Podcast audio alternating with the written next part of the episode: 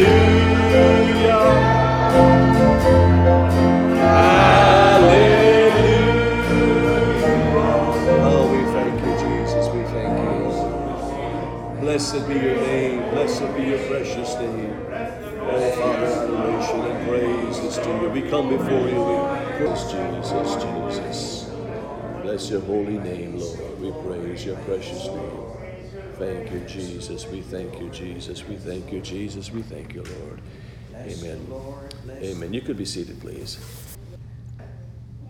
Um, we're living in a bad time. You don't know uh, where you want to run. And today I can stand here and says, well, sin, all these sinners in the world, are going to suffer because the hurricane Ida, is it Ida?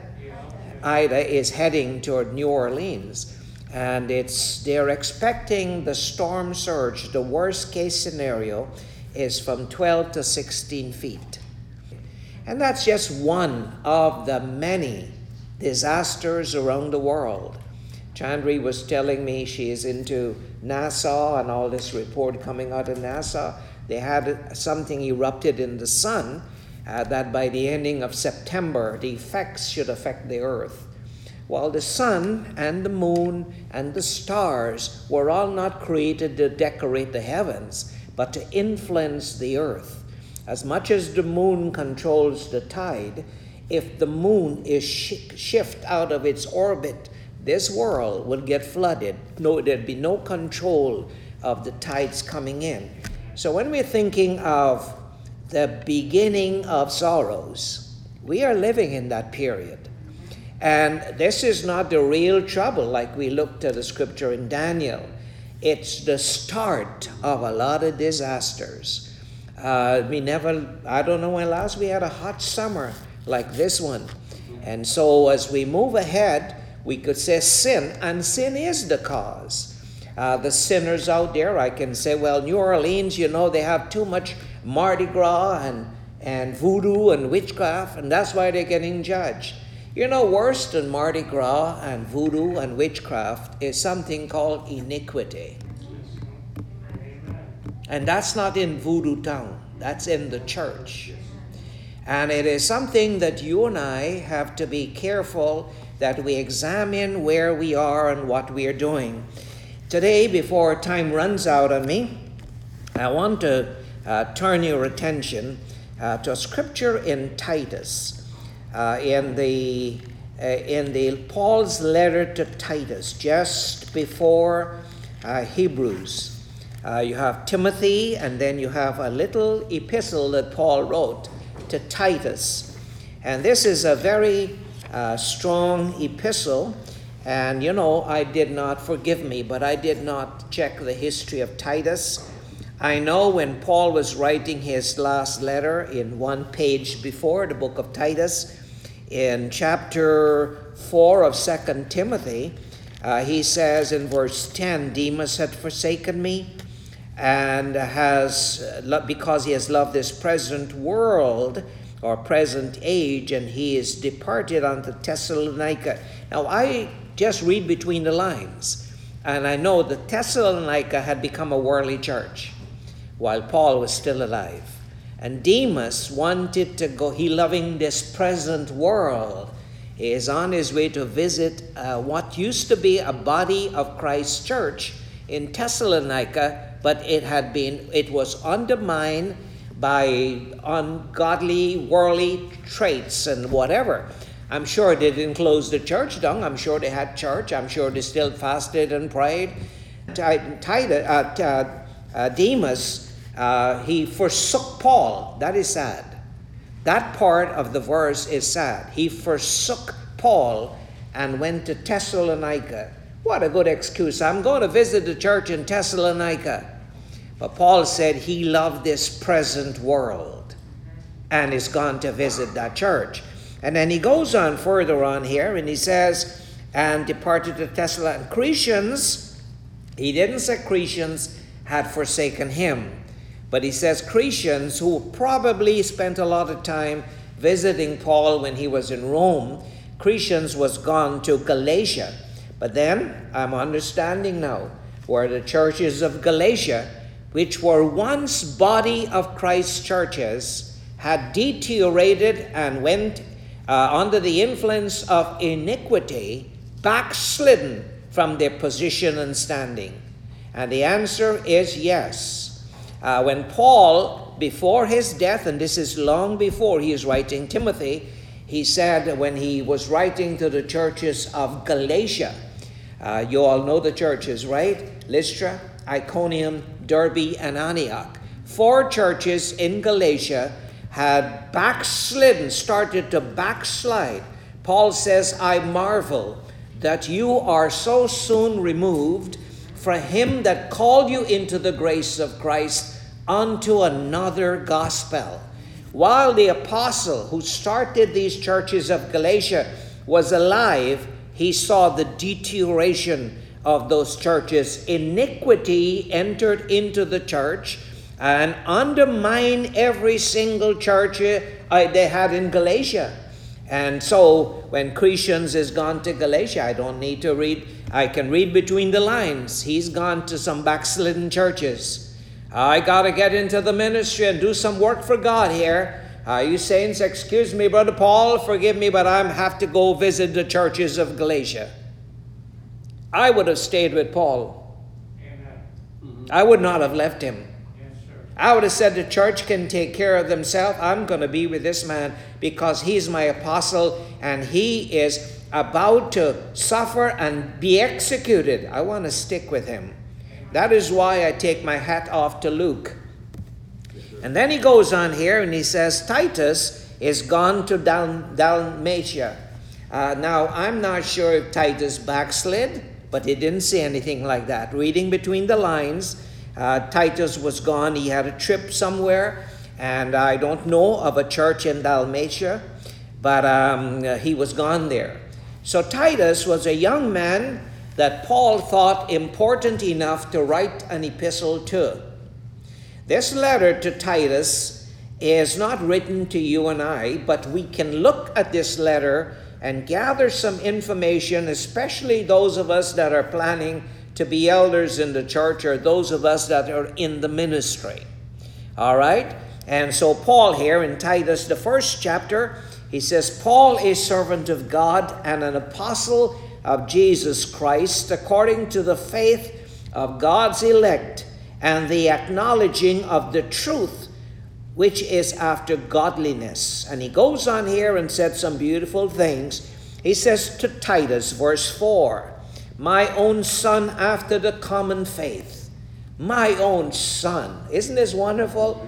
I, you know, I remember there were times when Brother Goodwin called me his son. He says, Son, and um, it was a blessing. Of course, he called me son one day, and the next day called me old woman. but, but you know, he was my teacher. He had more to give me than his little rebukes here and there. And so when he called me an old woman, I was talking too much. Uh, you know, that did not make me backslide and leave the work of God. No, there was this harmony and connection I have had with him that, uh, that I think when I'm looking back, if I were to judge David on his flaws, I wouldn't read a psalm anymore. If I was to judge Moses on his rebellion and what he did in the early stages and hold that against him, I would not have confidence in Moses. If I looked at Abraham and being a man that had no faith when he started, but he took his family when God says, Leave your family behind.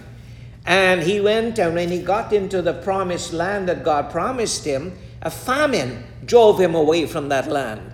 If I looked at his failures, I would not recognize the father of faith that he grew into. That's why this book is so beautiful. I look at Paul the Apostle, and he's one of my greatest champions. And he said, I, he says, um, uh, the, when I would do good, evil is present with me. He says, the things I want to do, I find myself not doing. He says, there were, because of the abundance of revelations, there was given to me a thorn in the flesh, a messenger of the devil to buffet me. I don't know what that is, but it was not a good thing. But it was a thing that God permitted in Paul's life if God wanted us to know what it was, He would have written it, right? But whatever it was, it was something that made this man humble, kept him from being exalted. And when he said, I've not yet apprehended that which the Lord has apprehended me for, I can say the same thing. He says, But forgetting the things which are behind, how many people he had killed and put in jail he stood there and saw the stoning of Stephen. And Stephen was a very strong man.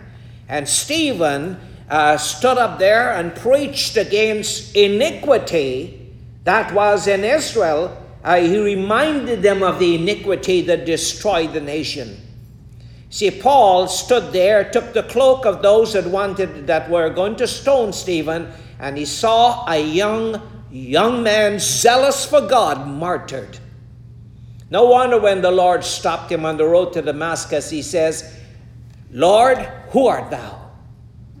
I ask the Lord all the time, Lord, can you make yourself a little more real to me that I'm not praying to uh, the wrong thing? Last night when we sang, Holy Father, have your way, that was beautiful.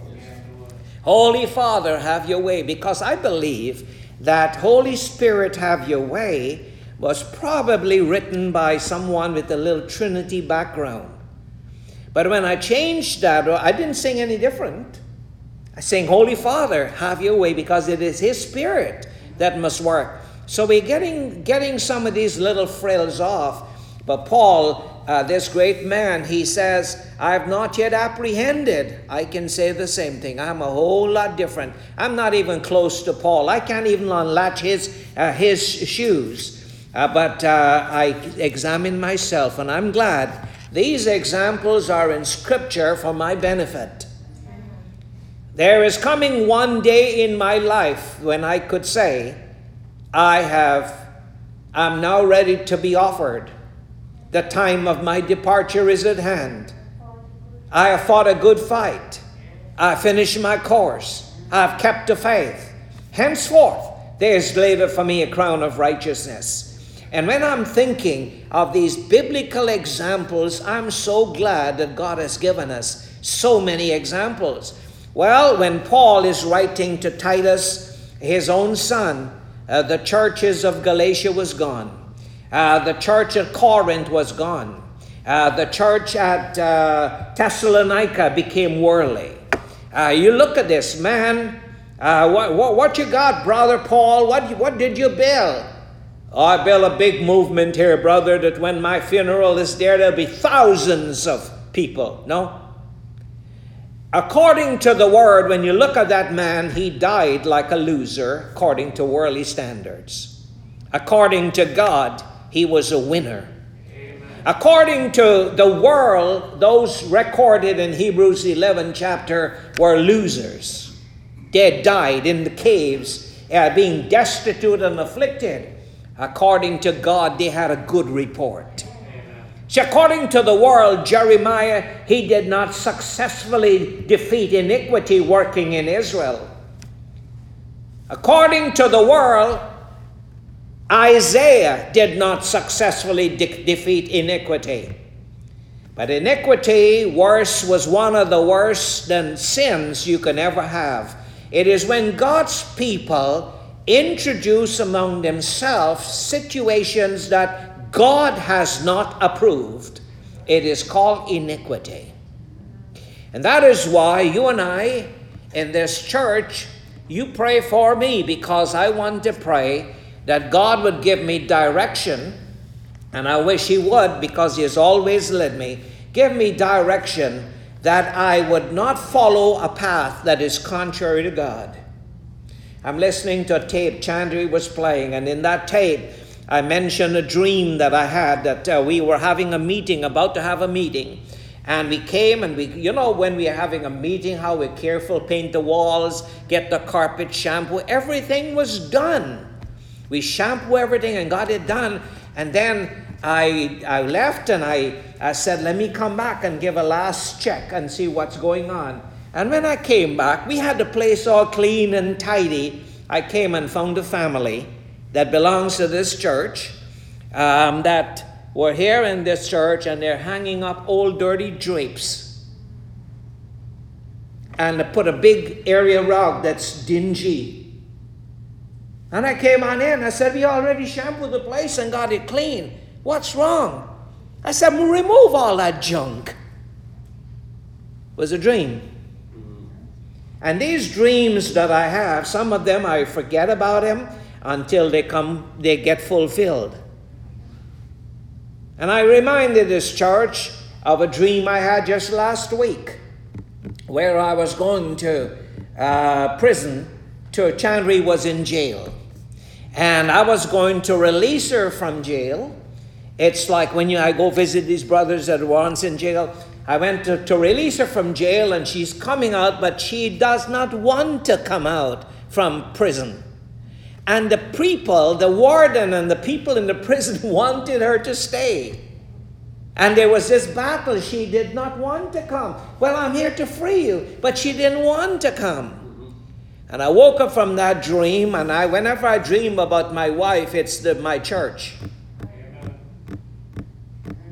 And as I'm preaching this lesson to you today, there might be iniquity that we have existing in our midst that we need God to help us with. We need God to help us because as we look back, Israel had this problem. When Paul, uh, hold your finger uh, in Titus, uh, but when Paul was uh, ready to stone Stephen in the seventh chapter of the Acts of the Apostles, uh, one of the longest uh, messages preached in this Bible, Stephen stood up and a young man he was not he was not a, one of the apostles. He was just an, an elder an usher a bishop a little uh, worker deacon in the church and stephen here they got him together and he started from chapter 7 the whole chapter coming all the way down. But the part i want to bring to your attention he talks here in verse 37 this is that moses which said unto the children of Israel, A prophet shall the Lord your God raise up unto you. Of your brethren, like unto me, him shall ye hear.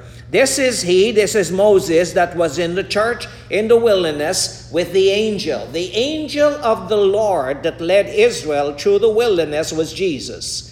He is described as that angel that led Israel through the wilderness. Uh, Moses choosing rather to suffer affliction uh, with uh, what it says. He refused to be called the son of Pharaoh's daughter, choosing rather to suffer affliction with the children of God, esteeming the reproach of Christ. Jesus dealt with Moses in the wilderness. And Moses esteemed the reproach of Christ greater riches than the treasures of Egypt. And here it says, here Stephen is preaching, and they're all listening. He says, uh, to whom our fathers, he is referring to the Jewish people. He is referring to the apple of God's eye. He is referring to those that God elected to be a nation to serve him. But ever so often, whether it's Isaiah, and I'm looking at a, my mind is all over the place here. Whether it's Isaiah, I have my finger in, in in Titus, I've got my finger in, in Acts, the 7th chapter. I'm turning quickly back to Isaiah, the first chapter, where Isaiah is having the same problem. Every prophet in the Bible had the same problem with God's people because a prophet is not a pastor. A prophet is a man that comes, shows up when he has to tell you about your sin. A prophet shows up when he has to tell you about iniquity that's working there. And um, Isaiah said in chapter 1, he says, Ah, oh, verse 4, sinful nation. He's calling the nation of Israel a sinful nation. Did they think they were sinful? No. Iniquity is so subtle, it's no wonder called a mystery. It is so subtle that you would think you're really serving God with all your offerings and everything like that. You think you're serving God, but you're not. And so he says, Ah, sinful nation, a people laden, laden with iniquity. Uh, he says, a seed of evildoers, children that are corrupters. They have forsaken the Lord and have provoked the Holy One of Israel. You think they knew they forsook the Lord? No, they did not, because you read further on in that same chapter, uh, he says in verse uh, 11, To what purpose is the multitude of your sacrifices unto me? Were they offering offerings and sacrifices to God? Yes. They got a, the, they, they, the mechanics of their religion was there. They offered sacrifices. He says, saith the Lord. The Lord says, I'm full of burnt offerings, of rams, and the fat of fed beasts and I delight not in the blood of bullocks and of lambs and of he goats. You see, they were doing all the mechanics of religion, but somewhere in the midst of all of that, it was undermined by human principles, human customs, human practices, that iniquity was working in the midst of them. They were incooperating things that belonged to an ungodly society, and it became a sin. Iniquity is a sin.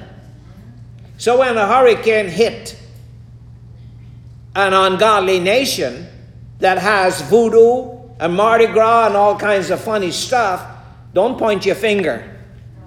Be busy to examine your own life. Where do we fail? Oh, we can condemn people. We're so quick to condemn. But are we any better? If iniquity is working in our midst, if the customs that we have incorporated after years is not completely approved by God, we've got iniquity working in our midst. When we have a prayer line and 30 people are in line, when, when that prayer line is over, the preacher has laryngitis and nobody gets healed. We need more of the power of God in our midst. It's not going to come by mechanics. And then uh, uh, uh, uh, Isaiah went on here and he condemned all this big. He says, When you come to appear before me, verse 12, who hath required this at your hand to tread my courts? He says, Why are you coming to church? Why are you coming to the temple when you fall so full of your own ways? God is particular how we worship Him. See, this church here, the body of Christ here in Mississauga, is not infallible. The possibility of iniquity being in our midst is very strong because if a church like Jerusalem went under, and the churches of Galatia went under, and the church at Colossae went under, and the church at Thessalonica went under, and the church of Rome became the seat of the greatest apostasy of all time. What makes us think we are free from the devil's onslaught?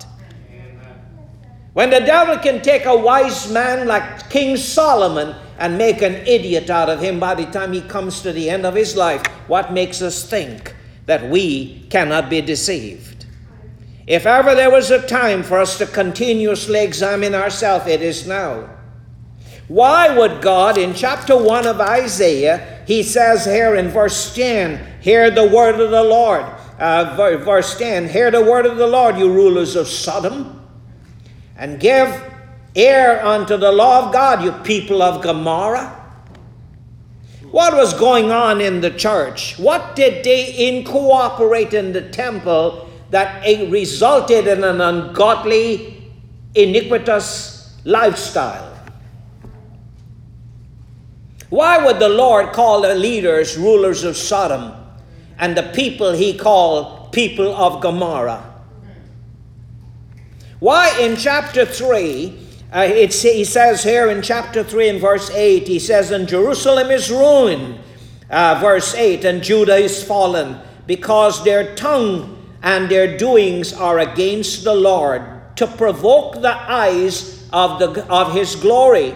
It says, they show their countenance, the show of their countenance does witness against them. They declare their sin as Sodom, and they hide it not. Got to have a reason for calling you rulers of Sodom and you people of Gomorrah. Is it possible that sodomy had moved on in and slowly start to undermine the, uh, that, that work of God in that period of time.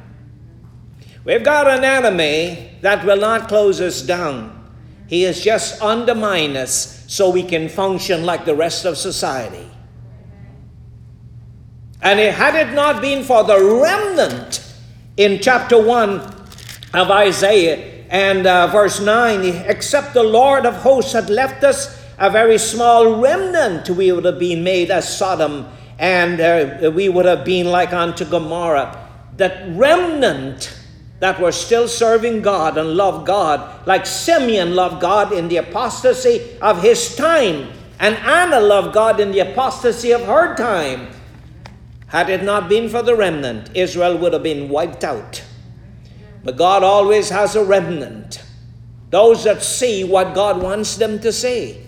And so here in Acts, the seventh chapter, back in Acts, the seventh chapter, and Stephen stood up. He says, verse 39, to whom our fathers would not obey, but trust him from them, and their hearts turned back again unto Egypt. While Moses brought them out of the bondage and slavery, their inward parts were not converted.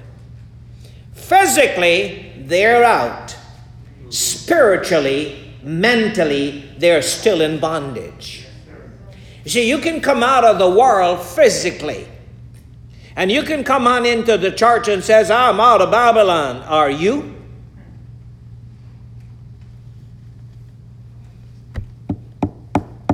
Because conversion changes us from the inside. And we're to please God from within us.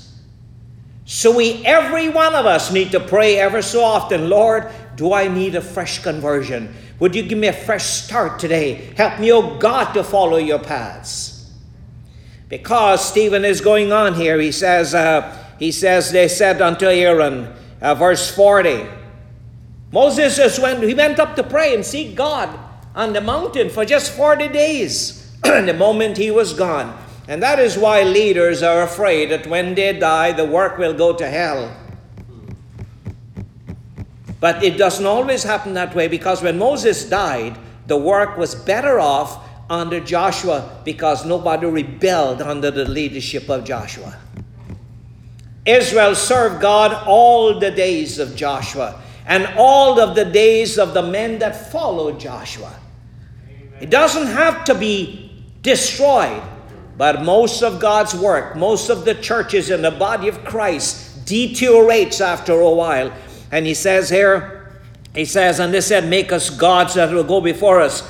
For this Moses, which brought us out of the land of Egypt, we wot not has become of him. Uh, they, and, and, and, and they made a calf in those days and offered sacrifices unto the idol and rejoiced in the works of their own hands.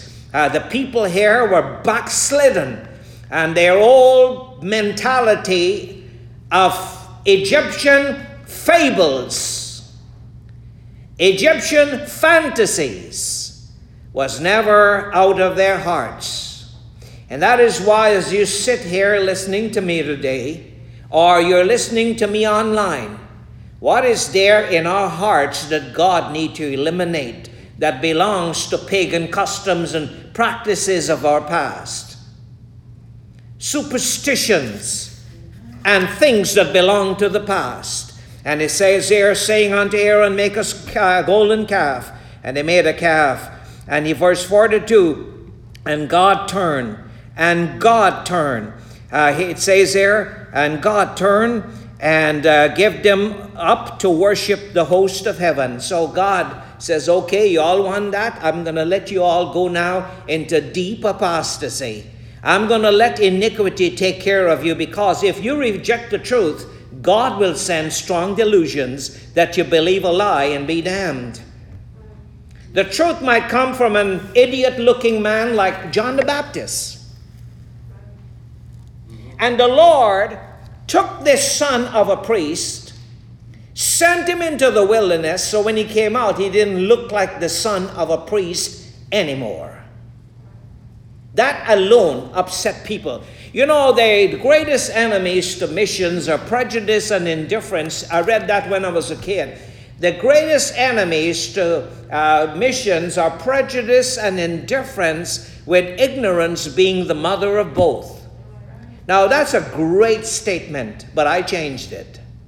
The greatest enemies to the work of God is prejudice and indifference with spiritual blindness being the mother of both. Spiritual blindness makes you fail to see the reality of your life and how you're serving God. In your heart, you know you're a hypocrite, but you want the world to feel that you're really serving God. God is not like that. God wants 100% when it's all over. And, they, and God gave them up to worship the host of heaven, as it is written. As it is written in the book of the prophets, O you house of Israel, have you offered to me slain beasts and sacrifices by the space of forty years in the wilderness? Yea, you took up the tabernacle of Molech. These are gods that belong to pagan nations. The tabernacle of Molech and the star, they actually worship the star. I'm quiet. Because if we get carried away with an emblem or symbol or something that's not important, be careful. Because it might have its origin from a pagan, demonic source that is sitting there, and you make an idol out of it. Stephen got killed because he exposed this. He says, uh, he says, You took up the tabernacle of Molech and the star of your god Rephan, figures which you made to worship them, and I will carry you away beyond Babylon. And he goes on and he condemns them. And you know, when it was all over, they drag him out and they put him up there and they stone him. But I respect this man called Stephen. Yes, I respect him because he did not compromise with the paganisms and the fables of their day. When Paul is writing to Titus here, and quickly follow with me, I'm looking at the clock. I got like eight minutes to go. All right, follow with me. I'll break the law today. Today I'll go maybe five after uh, 11. And uh, Paul is writing to Titus, and he says about Titus, he said in verse 5, For this cause I left thee in Crete, that thou shouldest, chapter 1, verse 5, set in order things that are wanting, and ordain elders in every city, as I appointed thee. And he says, For an elder, if any, you appoint an elder, not to make him blameless, but he must be blameless before you appoint him. He says he must be blameless, the husband of one wife at a time now, I'm not saying if somebody, um, the marriage went bad and they have to remarry, that's a problem. But I know some individuals that change wives like you change shirts. No, I don't see that as something that should be done. But a person might have a bad marriage and the ungodly partner might decide they don't want to serve God. Then you're supposed to move on with your life. But he says an elder, a bishop must be the husband of one wife. I preached a lesson like this in Haiti. And, um, you know, we were there in that meeting and uh, preached a lesson in Haiti. I think it was Haiti that I preached that lesson. And demons came and attacked me because that was not the end of it. And I said, he must, it was from Timothy. It says, he must not be given to wine that was a main spot because I heard there were ministers in Haiti and some ministers in Africa that when they have a ministers' meeting, they share wine. And before long, a few of the brothers became drunkards. How to deal with that problem? Well, I said in, when I was in Haiti, I said, not given to wine, period. Not a little bit in the weekend. No, your bishop not given to wine, period. Anyhow, I'm not worrying about wine, I'm worrying about iniquity and fables here today. He says, uh, faithful, you must have uh, a husband of one wife, having faithful children, not accused of riot, unruly. A bishop must be blameless. Man of God wants to be an elder or a bishop, he must be blameless as the steward of God, he is able to manage his affairs right, not self will, I'm, I'm going to do my own thing. You got to change the attitude. He says, not soon angry, somebody step on your toe, you want to kill them. No, a bishop must be able to control his temper. He says, not given to wine, no striker, he like to fight back not given to money, filthy lucre, that's a big deal for some people. He says, but a lover of hospitality. There's Brother Dan. That's a man that loves hospitality. You hang around Brother Dan, he's going to take you to his house. COVID really wrecked us all up, but um, uh, that's a man given to hospitality, and I, it's a character characteristic I appreciate in an individual. Not he must be given to hospitality, right? It says uh, of good men, lover of good men, sober, holy, uh, just, holy, temperate, holding fast the faithful word as he has been taught. And then it comes down further down here. It says, he says, uh, not verse uh, verse 14, not giving heed to Jewish Jewish fables. See what moved on in out of the Old Testament and came on in and start to move into the church were fables. Jewish fables. Everybody say fables. See, we were brought up on nursery rhymes and I, the good thing about being brought up in a nursery rhyme, there's nothing good really, but the good thing about it is you know when something is a fable. You know that hey diddle diddle, no cat runs away with a fiddle, and no cow jumps over the moon. You know that. But you'll sit in church and someone preach a fable to you and you believe it. Even though there's no scriptural foundation that it stands on. Because 90% of the people in church here in North America today are listening to fables. They believe when they die, they're not dead. They believe that Satan is an ugly imp. You just rebuke him and he's gone. You know? They believe that the soul is immortal. They believe there's a literal cauldron called hell that you'll burn and pop and fry because God wants you fried forever and ever and ever. Believing in fables out there is not a problem for us. Believing in fables in our own lives, that's the problem. And Paul is writing to churches, to a young man, and telling him about fables. He says, not giving, giving, not giving heed to Jewish fables and commandments of men that turn from the truth.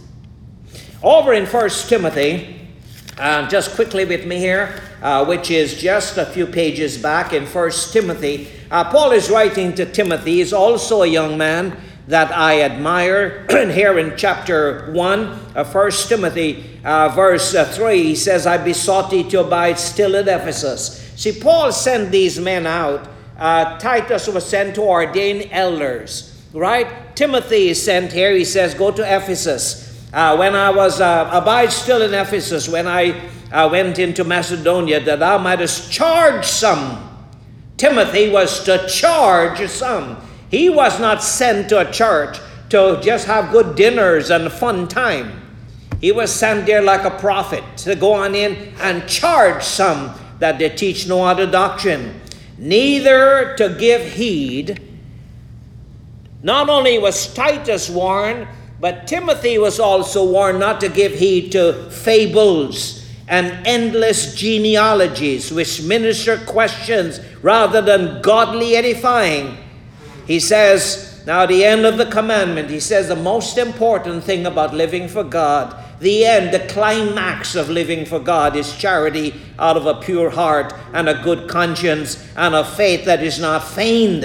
In chapter 4 of 1 Timothy, uh, Paul writes again, how important is this subject that we don't fall in the under the influence of Jewish fables or fables where we are coming from.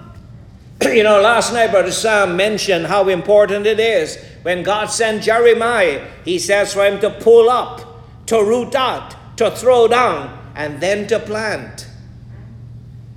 How much should he pull up? Three quarters? Should he ignore anything. No, his job was to pull up until all the ungodliness was rooted up. And there might be things planted in our lives that when someone is pulling it, it's pulling on our spirit. If God has not approved it, pull it up. We need God. You see, I can tell you and I can say, here are my principles. No, no, no. We need to pray that the Lord, the vision that John had, that this Lord says, measure the temple and measure the altar and measure them that worship therein, that be fulfilled. We must have a measurement that comes from God, not from apostasy or some pagan source. Fables. He says, if you put the brethren in remembrance of this, uh, in verse 6, First uh, Timothy 4 6, he says, Thou shalt um, be a good minister a good minister of Jesus Christ, nurtured up in the words of the faith and of good doctrine, whereunto thou hast attained. He says, but refuse.